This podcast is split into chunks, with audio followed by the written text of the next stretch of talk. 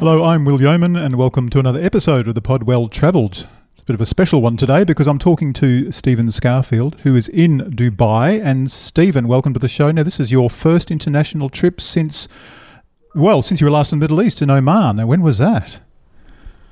Yes, well, we were in Oman actually with a travel club tour as the world was closing down. Um, yes. Just over two years ago in March. Um, almost exactly two years ago, actually. And um, we were desperately rearranging flights and getting home. And of course, we've, we've all been through the last two years together. So, yes, it's great to be back out and back in the Middle East, not so very far from where I, uh, where I was then. Wow, that's amazing. So you must be. Um, I don't know. I mean, how, how do you feel about being being back in Dubai after all this time? It must be an extraordinary well, feeling. It feels very normal. I mean, look, honestly, mm. um, flying with Emirates, um, the most important thing about, this assignment for me was for the audience and for the readers of, of Travel Supplement was to just kind of go through the process of flying with Emirates. It's such an important hub for us. Yes. You know, that connects to over 120 destinations. So from there, we can connect to, you know, the chap next to me was going to Manchester, and other people going to Birmingham, and other people going to, um, you can get into Edinburgh or Ireland, Dublin from using those using that hub, and we all know that we're so familiar with that. And really, um, Emirates takes the attitude that you need to satisfy the COVID requirements of the destination. Mm. So, say in those cases, you don't need anything, you just get on the plane. Mm. Um, for me, uh, arriving in Dubai, and I mean, Dubai also is, it's not a little bad way to shake our wings. You know, we probably view it more as a, as a connection than as a, a hub that we go on to the rest of the world. But um, after two years of um, being home, it's, it's, such a different place to come, and particularly at this moment, which I'll talk about in a moment. But to arrive in Dubai, um, you just need to be uh, uh, vaccinated. But honestly, it's like you know, no one asked, no one. I don't think anyone actually looked at it when I arrived. So yeah. it's, it's very life is very normal here. Whilst mask wearing inside, but not outside. Mm. Um, and obviously on the plane mm. um, and at the airport. So apart from the mask wearing, um, and I note some African countries in the in the process of getting rid of mask wearing as we speak. So you know that that will pass as well. Mm. In mm. terms of just getting on a plane and flying somewhere, it's as straightforward as it ever was. Except that Perth does have new um, a new security system, the, the joy of not having to take my laptop out of its bag is just it's beside myself. uh, so very very smooth system in Perth now. Oh, that's that's really good to hear. Now there are um, two other points in particular you wanted to touch on. You, are staying in quite an extraordinary hotel, and the second one, actually, there are three. The, the, the, first is the hotel. The second is the World Expo, which you visited yesterday, and the third is this uh, wonderful new Museum of the Future. So let's take those in order. Hotel first. Yeah. Well, thank you for organising me. That's very helpful. well, I was pretty surprised because I'm in one central, and um, you know, Dubai changes by the month, as I'm sure lots of people know. And of course, in our absence, it's changed a lot. So there's a whole new district here, One Central, um, which has had a, a massive amount of investment. And the 25 Hotel One Central, which is where I'm staying, mm. is um, pretty unusual because when I got my booking confirmation, um, Dubai Tourism had, had, actually booked the hotel for me because they were trying to direct us towards new places okay. that we wouldn't um, and it said I was in a glamping. Uh, I was glamping. I thought that was pretty unusual. but um, so I'm in, actually in a glamping room in this, this very fancy hotel, um, which has a rope hanging from the ceiling with a swing chair on it.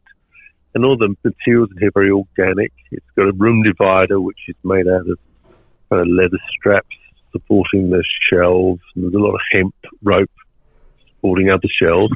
Mm. So it is a, a kind of very um, say all, earthy sort of feel, I suppose, to, right, to the okay. room. And th- so the hotel's taken these themes, and of course, you know, glamping for us is is a tent on a wooden platform, but you know, Bedouins camped on this spot you know, for many, many, many generations. Know, they're the oldest peoples on the Arabian Peninsula, and they lived in tents which were made partly out of perhaps camel skin and Mm. black, the black hair of goats. They had camel rugs, so they really understood glamping. I mean, the way that we don't.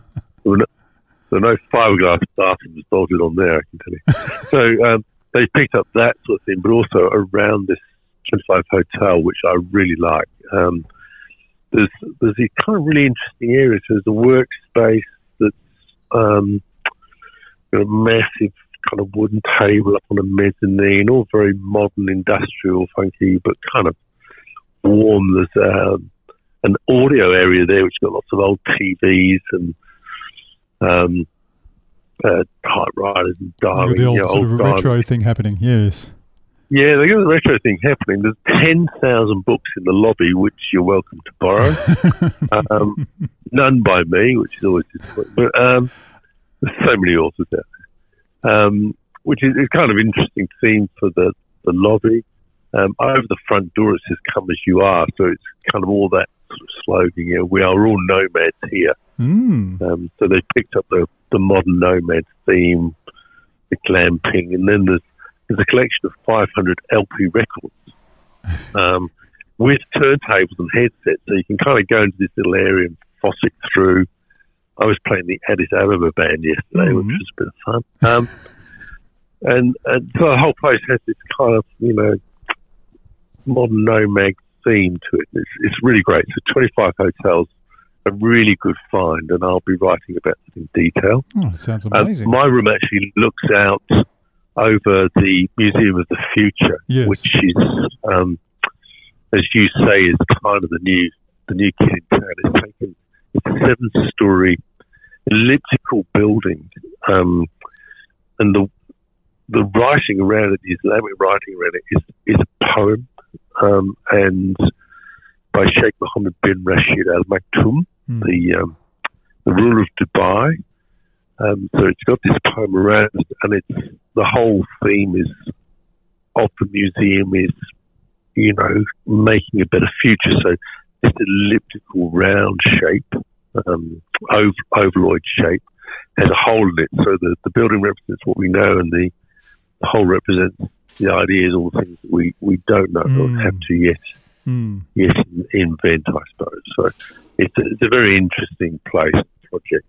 Um, so I, I'll I'll probably leave that because I'm going to go into that in a lot of detail in in, in stories in the future edition. But Yes, it's, yes, of course. it's a really extraordinary uh, torus-shaped shell, as I should actually say, T O R U S. Mm. Um, the whole point, as I say, is to point to the future, um, obviously through power systems and everything else. That um that hole you mentioned in the centre that that must be where uh, Scott Morrison is hoping to find his um, inventions of the future that are going to help us out of the whole uh, climate uh, situation. very possibly. very, very possibly. Um, yeah, it's so interesting here because, um, you know, the, it's an interesting system here. I, I've been coming to Dubai. I've been writing about Dubai for so long, Mm. And you know, there've been there's been these sort of 20 year visions, 25 year visions for different aspects of the city. It is this kind of CGI, computer generated city, you know, um, built on sand. But the longevity of the um, of, of the rulers, you know, of the of the system here, Mm. gives you this uh, forward planning over over decades. So, well, in 20 years' time, we will be this. You know, we will supersede oil money with by becoming you know a world hub, and you get that continuity and longevity, which is Mm. is so interesting. Um, so, just just to lead into the other item, uh, another point we're going to talk about, World Expo 2020, uh, Dubai has been here, and, and what what better place for it to be in this world hub? You know, the we're probably used to expos in Perth of, and, and travel expos of one sort or another. But when I say when there was 192 countries Mm. at World Expo, Mm. and each had a pavilion, but the pavilions are like three-story buildings. You know, these purpose-built, extraordinary buildings um, by the, the you know the richer countries. Yes. All the countries who couldn't afford that sort of, or you know, didn't have, or couldn't put those sort of resources were given pavilions, so they've all got buildings. Um, so you've got 192 countries at World Expo. It's it's such a shame that um, you know we've we've missed it really because it it finishes in two three days time at the end of this month. Mm. At the end of month. Um, so yes, in that sense we've missed it. Although there is a virtual version of it which is which is quite interesting to look through, but it's not like being here. Yesterday was shockers. Mm. Um, so they've had 20 million people through. They're aiming for 25 million. So in our absence, the world has all been coming to Dubai and, uh, and looking at the fabrics from Zambia, looking at the um, the Emirates um, pavilion. There has a place where you can design planes of the future, and by mixing fuel sources, you know, electric planes, hybrid planes, and different designs, um, supersonic. Mm. You can sort of see the effect of different, different fuels and weights on the plane, different materials. Mm. So it's a really interesting area. They've got a VR um, virtual reality plane there showing you different aspects of future travel. So it's very much once again aimed at the future. Um, World Expo has been broken into three areas, um, and that was all in opportunity. And sustainability, of course, is another very big area. Um, I loved going through Zambia and seeing all the fabulous clothes made by their designers, made in Zambia. Mm. Um, the Swiss, um, Switzerland was next to Egypt, and were big queues there. So all the world was mixed up together. It was fantastic. So it sounds like the, Um, almost literally the whole world is, was there in, in terms of the scale, Yeah, the sheer scale big- and variety. Yeah, big crowd all day um, Mm. outside and inside the Ukraine Ukrainian um, Mm, pavilion, of course, Yes, yes. showing support there, and a lot of a lot of blue and yellow badges Mm. being worn around the place. Mm. Um, and I spent a lot of time. It was so funny. I got down to the Australian pavilion, Mm. and um, where I was meeting the, the manager there, Jen Worthington, and she showed me around. But um, someone you'll know very well is um, Joseph Tawadros, and uh, Mm.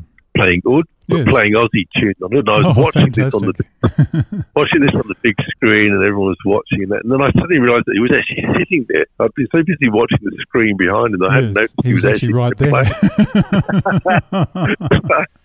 so um, the Australian um, the Australian uh, pavilion was absolutely fantastic and had this different atmosphere. It just had this welcoming Aussie atmosphere. Perhaps because I recognised that, but Mm.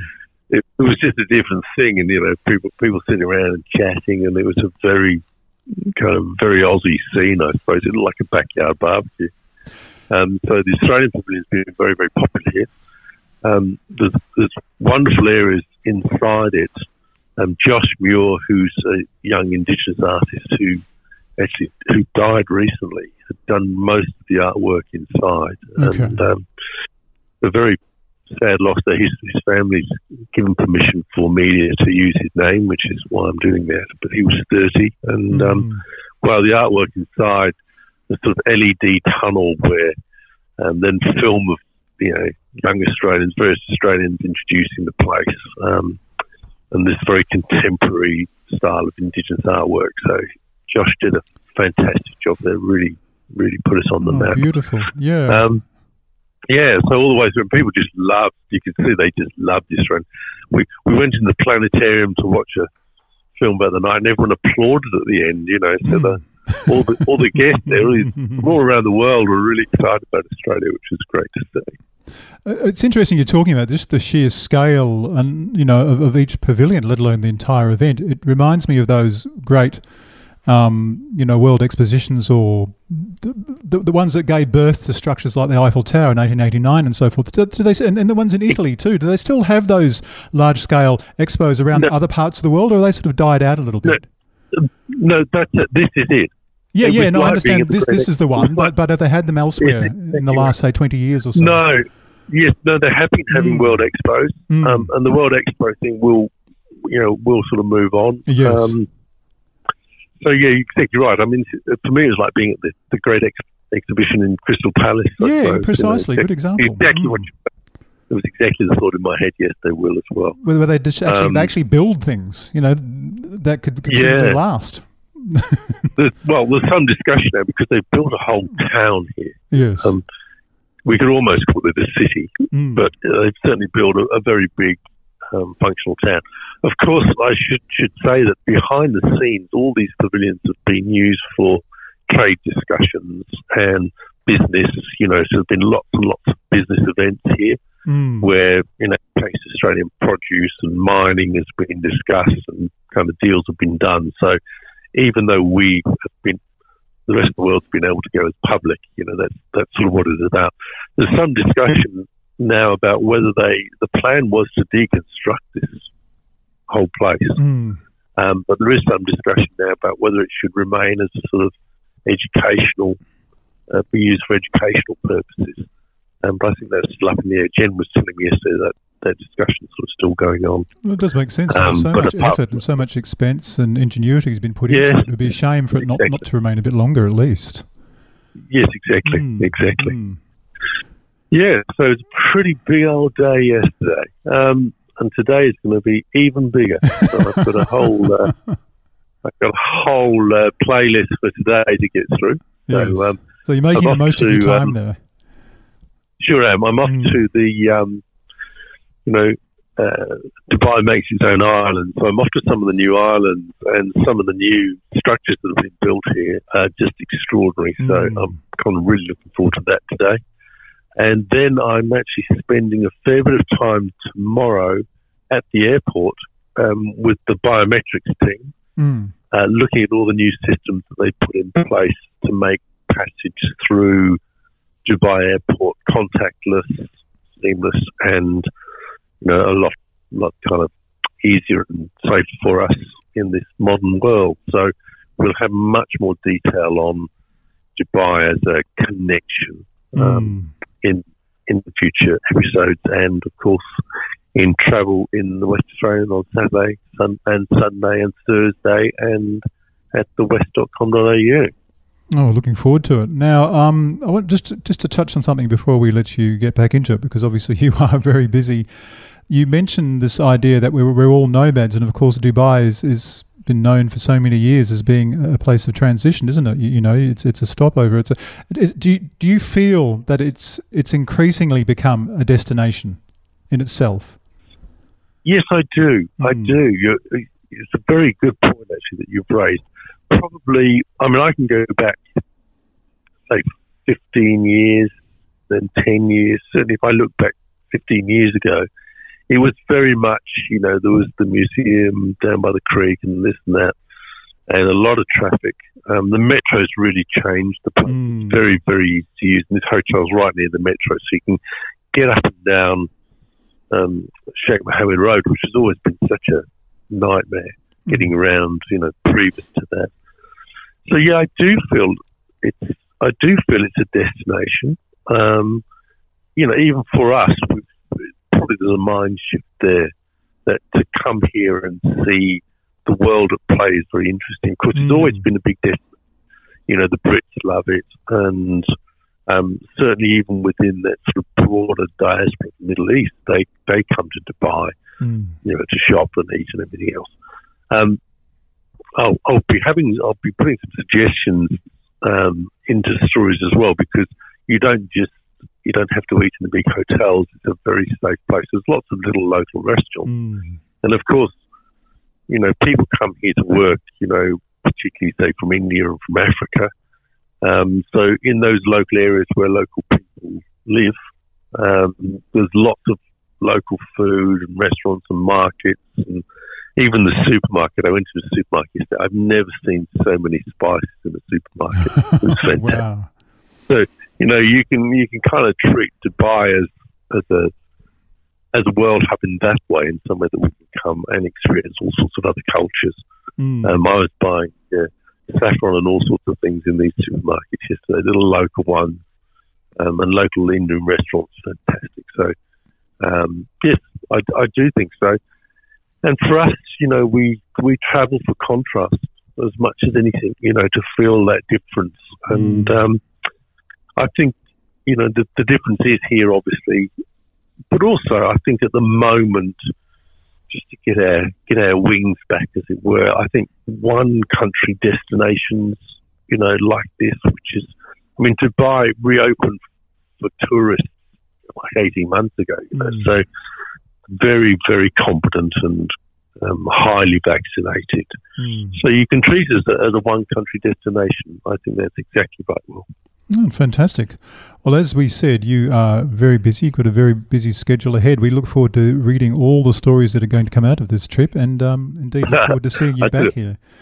Mm? And so I'm very busy going down to have my breakfast. I had the best omelette. I had the best omelette I've ever had in my life yesterday. at Really? So I'm going back. I'm going back to do exactly the same today. I almost. I, I, it's not the one to catch you off, that omelette is calling. I'm going to tell you. Oh, why why wouldn't you? Why wouldn't you? well, that's good to hear. Okay, Seymour, all the best, and we look forward to having you back uh, live in the studio instead of uh, in some wonderfully exotic place uh, next week. Yep, we're all out and mo- moving, and uh, very, very pleased to be calling in, t- chatting to you. Thanks, Will. Fantastic. You take care. Bye.